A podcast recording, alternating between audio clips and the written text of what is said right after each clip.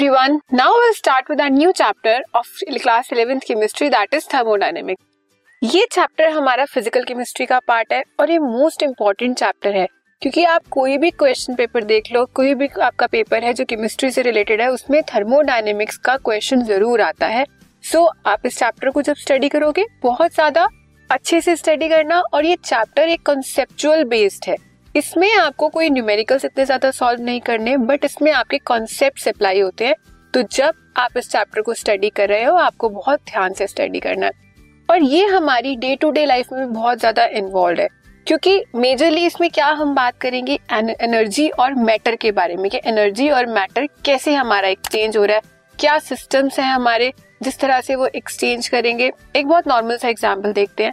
हम कार चलाते हैं, जब कार ऑन करते हैं तो क्या होता है, कार में फ्यूल है, वो फ्यूल क्या होगा, कंबशन होगी उस फ्यूल की और जब वो कंबशन होगी उससे एनर्जी रिलीज होगी और वही एनर्जी हेल्प करेगी हमारी कार के इंजन को उसे मूव करने में. सो आप जितना हो सके इस चैप्टर को अपनी डे टू डे लाइफ के साथ एग्जाम्पल्स के साथ जितना इन्वॉल्व करोगे बहुत ईजी लगेगा और आप उतने ही ईजिली इस क्वेश्चन को सॉल्व कर सकते हो. अब हम इस चैप्टर में बहुत सारी चीजें स्टडी करेंगे.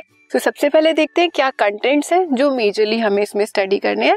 First is thermodynamic state. एक थर्मोडायनेमिक स्टेट क्या होती है. State means states of matter, जैसे हमने देखा liquid, solid, gas.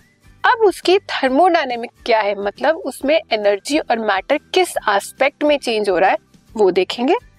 Applications, thermodynamics की एप्लीकेशंस क्या है डे टू डे लाइफ में और कमर्शियली क्या है और अलग अलग इंडस्ट्रीज में क्या क्या इसकी एप्लीकेशन है वो सब स्टडी करेंगे. Measurement of del U and del H, calorimetry. Del U means internal energy और डेल एच एंथैल्पी. हम एंथैल्पी को एच से रिप्रेजेंट करते हैं, वो भी हमें इसी में स्टडी करना है. Enthalpy change that is del R of a reaction. Del R represent मतलब एक रिएक्शन की आप हीट एनर्जी की चेंज की बात कर रहे हो, वो भी हम इसी में देखेंगे.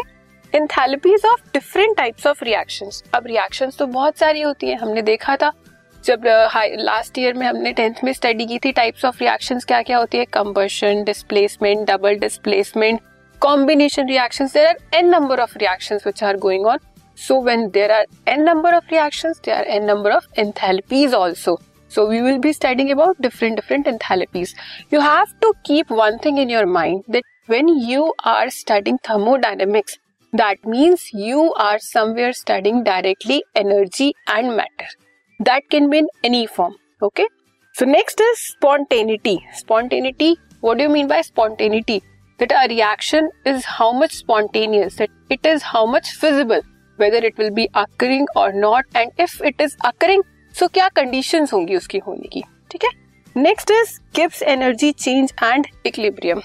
ये हम जैसे जैसे chapter study करेंगे, वो interrelated terms हैं, वो सब हम उसी में study करेंगे. Okay. सो थर्मोडायनेमिक्स में हम क्या स्टडी करने जा रहे हैं, एनर्जी और मैटर से रिलेटेड हमारी जितनी भी रिएक्शंस होंगी, जो भी एंथैल्पीज है, कोई इंटरनल एंथैल्पीज का चेंज है, वो सब. ठीक है. This podcast is brought to you by hub hopper and Shiksha Abhiyan. अगर आपको ये पॉडकास्ट पसंद आया तो प्लीज लाइक, शेयर और सब्सक्राइब करें और वीडियो क्लासेस के लिए शिक्षा अभियान के यूट्यूब चैनल पर जाएं.